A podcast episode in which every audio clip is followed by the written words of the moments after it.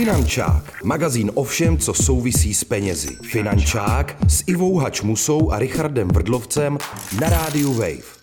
Začíná magazín Finančák. Vítá vás Iva Hačmusa a, A Richard Vrdlovec. Vrdlovec. Richarde, chodíval jsi jako mladší na brigády někam? Nebo chodíš pořád?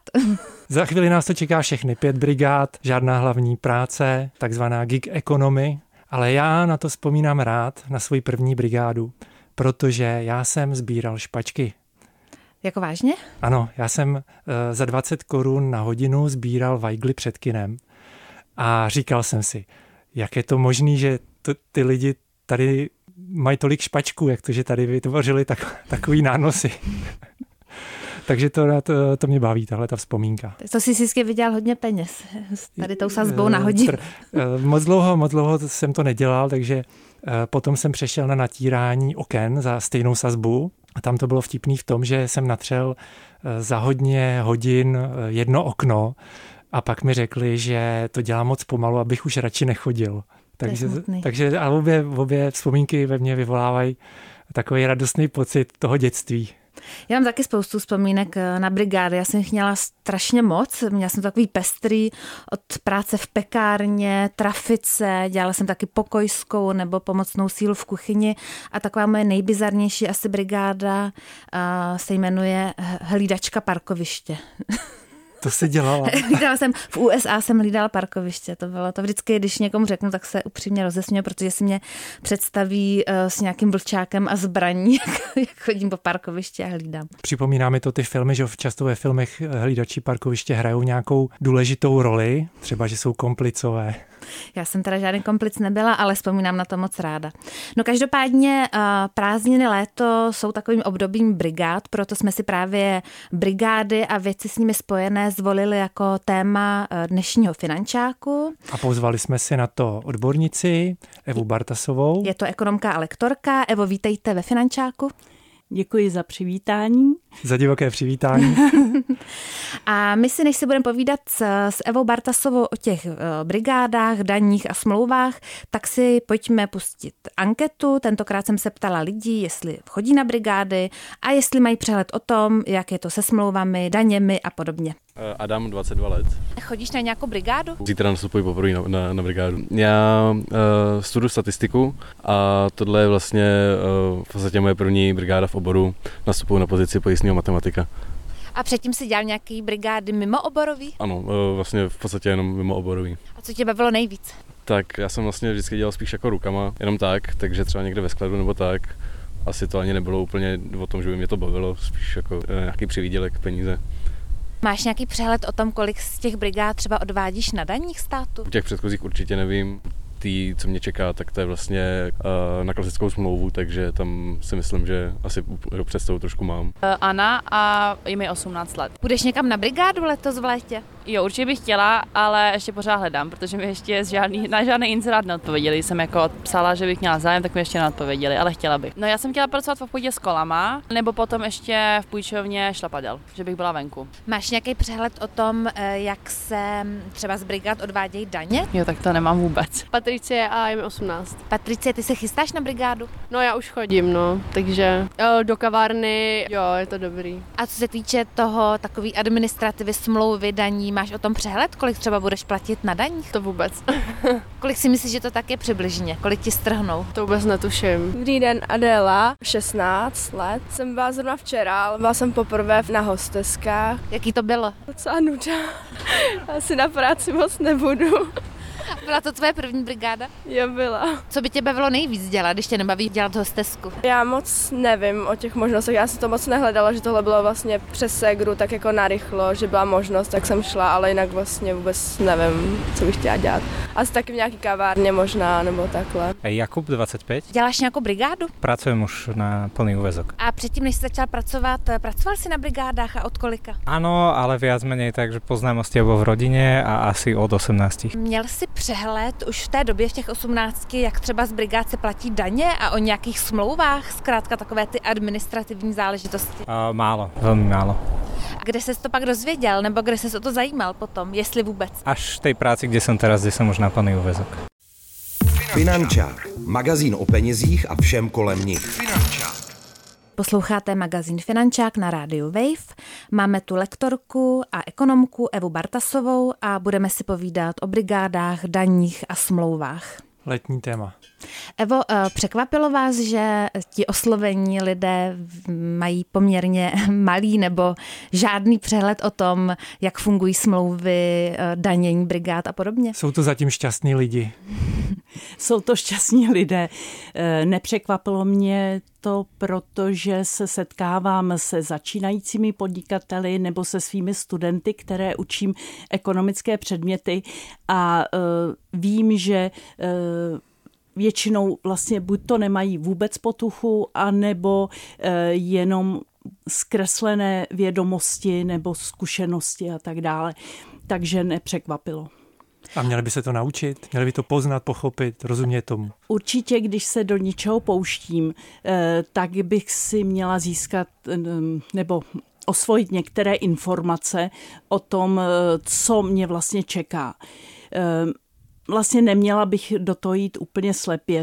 Samozřejmě, eh, pokud půjdu na brigádu, tak by se o mě měl postarat ten zaměstnavatel, ehm, ale v některých případech vlastně musí být i ten brigádník nebo ten zaměstnanec vlastně eh, činný, protože v některých případech pak musí podávat nebo měl by podat daňové přiznání. Od kdy vlastně člověk může chodit na brigádu? Ve své podstatě eh, na brigádu mohou jít i děti, eh, ale většinou je to v některých eh, vlastně kulturních profesích, jako herci nebo zpěváci a tak dále. Samozřejmě všechno to musí být pod dohledem vlastně jejich zákonného zástupce. No a pak většinou ty brigády už jsou spíš pro mládežníky, čili sice nezletilé, ale ty, kteří mají ukončené základní vzdělání. No a pak samozřejmě od 18 let pro zletilé, to je už úplně běžné. Takže při střední škole nebo při vysoké mládežníci, myslím, Radio Wave neposlouchají, ale možná no, nějaký teenageři ano. Pojďme si udělat nejdřív pořádek v těch typech smluv. Často vidíme v různých inzerátech a podobně takové ty zkratky HPP, DPP, DPČ. Můžete nám osvětlit? Tak HPP, to je hlavní pracovní poměr, ale to se asi většinou těch mladých lidí nebude týkat, pokud samozřejmě eh, neukončí už vzdělávání a nenechají se zaměstnat. A e, ten, kdo chodí buď to na střední školu nebo na vysokou školu, tak většinou vyhledává právě ty dohody. Dohodu o provedení práce nebo o pracovní činnosti. No a v tom jsou samozřejmě různé rozdíly, e, co to vlastně obnáší, ty dohody. Takže a na co by si vlastně člověk měl dát pozor, když jde na brigádu? Eh, měl by si dát pozor na to, že eh, když se vlastně eh, uzavírá ten vztah mezi zaměstnavatelem a tím brigádníkem, tak by se měla podepsat smlouva. Měla by se podepsat smlouva podle té konkrétní dohody, která se bude uzavírat. No a když je to tak krátkodobá, tak se většinou uzavírá dohoda o provedení práce. Když je to dohoda o pracovní činnosti, tak je to dlouhodobější. To bývá i na několik měsíců, ale pokud samozřejmě je to jenom na prázdniny, tak je většinou uzavíráno to do PP. Musí být ta dohoda uzavřena písemně nebo eh, stačí Musí. takzvaně na dobrý slovo? ne, je to vlastně ochrana obou jak toho zaměstnavatele, tak toho zaměstnance, že si vlastně přesně řeknou, za jakých podmínek ta práce bude vykonávána. E, zaměstnavatel vlastně pak může uplatnit do nákladů vlastně tu vyplacenou odměnu. No a u toho zaměstnance je to tak, že prostě ví, co od něj zaměstnavatel bude čekat a jako odměnu mu za to dá. Je tam nějak ošetřena i výpověď? Co když někam nastoupím, podepíšu smlouvu, ale nebude se mi tam třeba líbit? Je, je, uh, u těch dohod je 15 dnů. Ale je pravda, že některé smlouvy se uzavírají na dobu určitou a některé na dobu neurčitou. Takže pokud je tam samozřejmě doba určitá, tak uh, třeba se podepíše ta smlouva na 14 dní, na tři neděle. No a jakmile nastane ten termín, kdy je stanoveno přesné datum, no tak eh, ta práce končí. No ale když je to třeba ta dohoda o pracovní činnosti, ta bývá dlouhodobější, no a když se vám tam na té brigádě nebude líbit, tak prostě do, dáte písemně výpověď, no a do 15 dnů vlastně můžete skončit. Už jsem volná pak. No, ale v praxi to funguje tak, že ten člověk nepřijde a končí. Vůbec. Ano, bohužel tak to je. A nebo si myslím, že eh, pak i může eh, se uzavřít vlastně to rozvázání té činnosti dohodou. Že prostě, když se mi tam nelíbí a může i ten zaměstnavatel být se mnou nespokojený, že třeba se tam nevykonávám tu práci, tak, jak by on si představoval, no tak se dohodneme. Nedovedu si představit zaměstnavatele, který tam drží svého zaměstnance. Proti jeho vůli. Proti jeho vůli. Sice se ti tady nelíbí, ale budeš tady. No ale když pracujete na hlavní pracovní e, činnost, tak e, tam taky máte výpovědní dobu. Že jo? A zase podle zákonníku práce můžete ukončit tu činnost dohodou, když to podepíšou vlastně obě strany. A zkrátka brigády je snadnější vstřídat. To je vlastně trochu princip brigád, bych řekla. Ano, je to ano, takové pestré. Je to tak. Řeší eh, ta dohoda i zdravotní a sociální pojištění? Eh, ta dohoda o provedení práce, eh, pokud je měsíčně vypláceno do 10 tisíc, tak eh, tam se odvádí jenom daň z příjmu.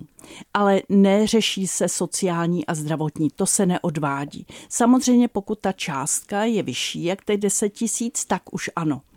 U dohody o pracovní činnosti eh, tam se eh, sociální zdravotní odvádí. A hlavně je to potřeba to odvádět. Asi když člověk, když je člověk student, tak to za něj odvádí stát, takže je mu to jedno takhle, takhle to úplně právě není.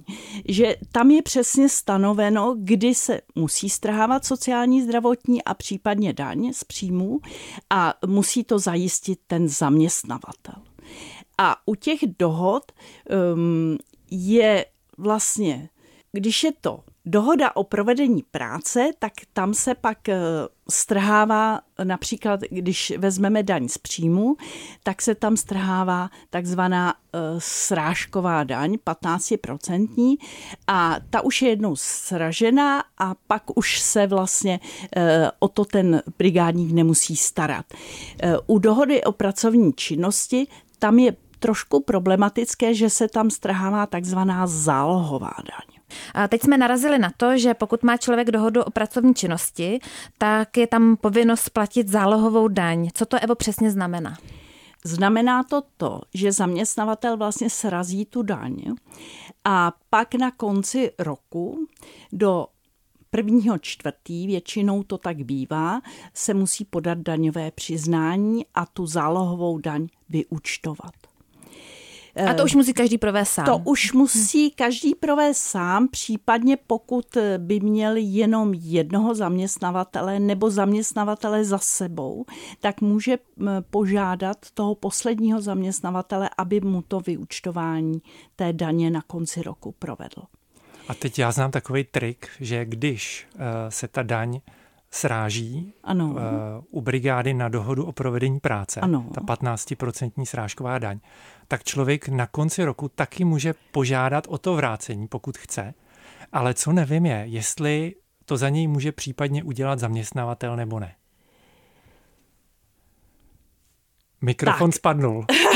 Mikrofon spadnul.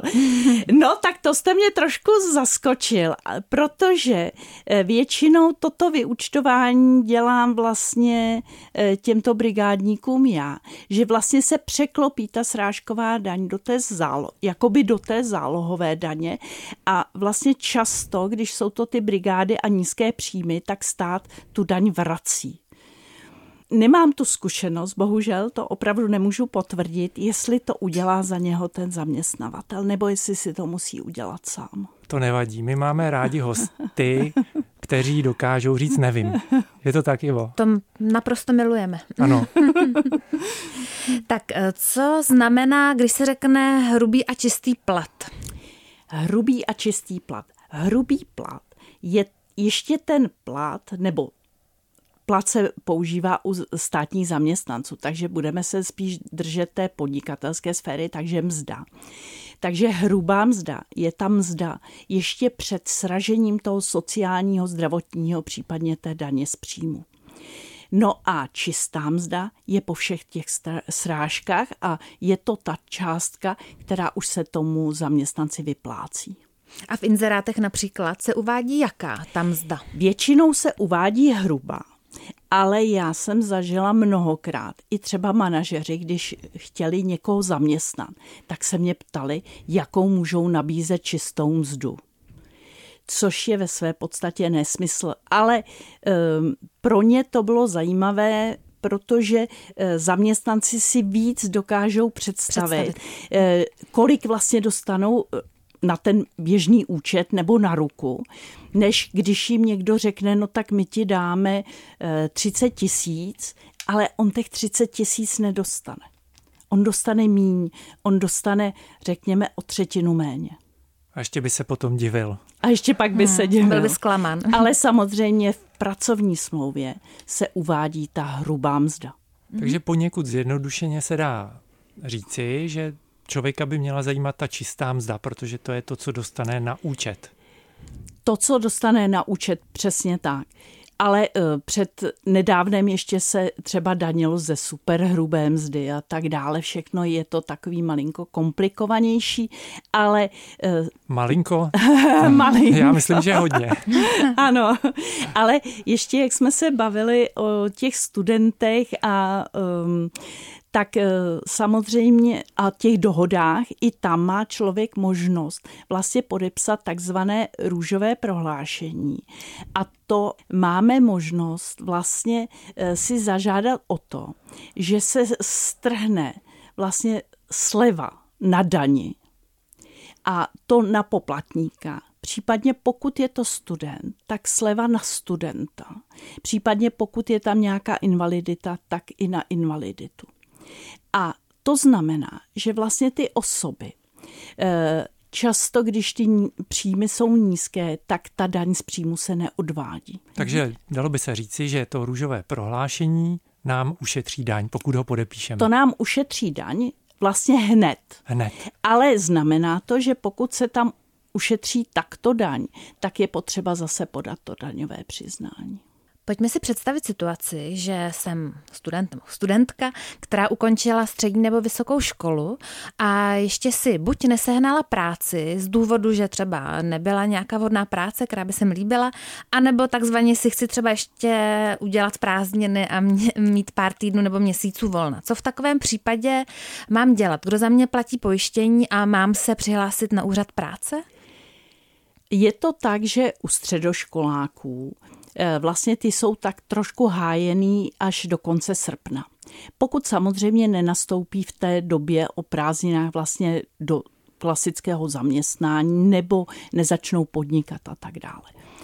Takže ty mají čas na to, aby e, případně si začali hledat zaměstnání od září, a pokud se jim to nestane, nezvládnou to, tak pak mohou jít na úřad práce a tam za ně úřad práce platí to zákonné zdravotní pojištění.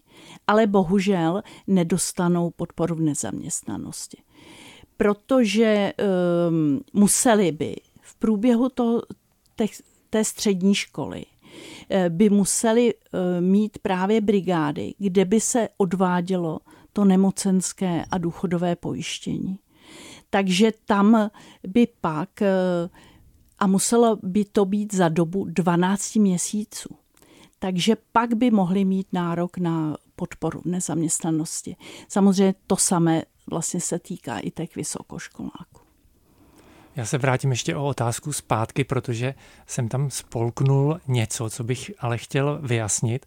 U toho růžového prohlášení já mám za to, že když ho člověk podepíše u zaměstnavatele, tak eh, třeba na tu brigádu dohodu o provedení práce, tak nemusí do těch deseti tisíc odvádět daň, ale už nemusí potom ani podávat žádné přiznání. Prostě tu daň ušetřil. A tím je to vyřešený. Tím, že podepsal to růžové prohlášení. No. takže, takže vážení posluchači, toto si najděte doma. na Wikipedii Richard dává a takhle záludné otázky vždycky. Tlačím, tlačím hosty do kouta.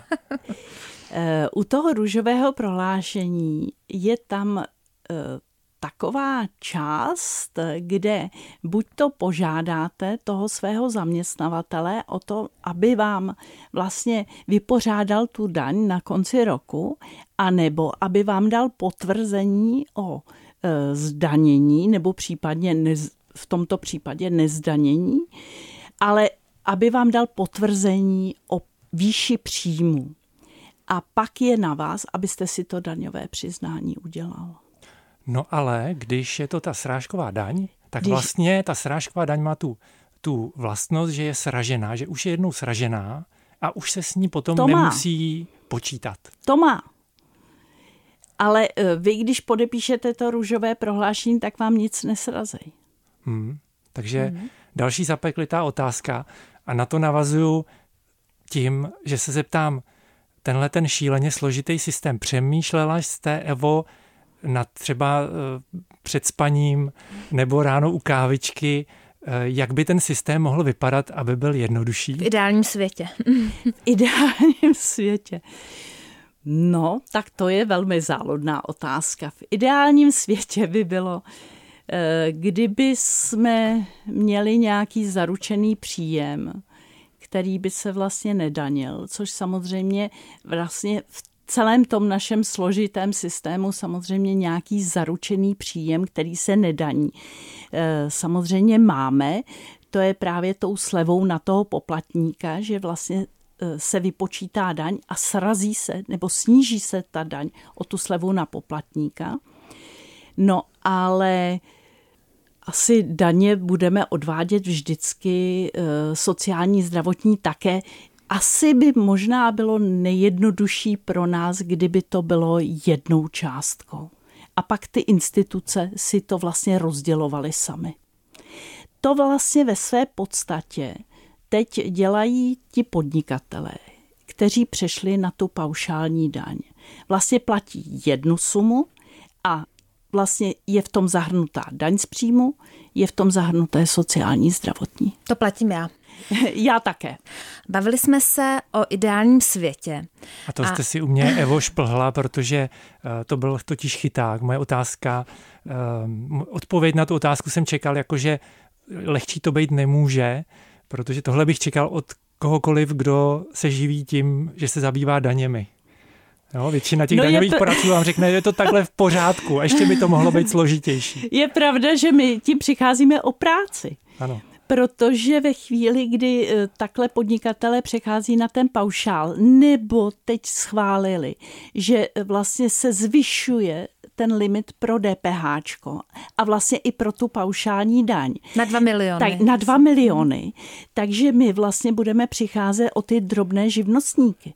No a já jsem někde četl statistiky, kolik lidí eh, vlastně eh, žije z toho, že ten systém je složitý a, a jsou to stovky tisíc eh, lidí, kteří se zabývají daněmi Daňo- právě proto, že jsou složitý. Takže Přesně. výzva pro naše politiky, nezjednodušujte to, protože lidi by přišli o práci. Já jsem pro zjednodušení samozřejmě, protože to je všechno tak nesmírně komplikovaný.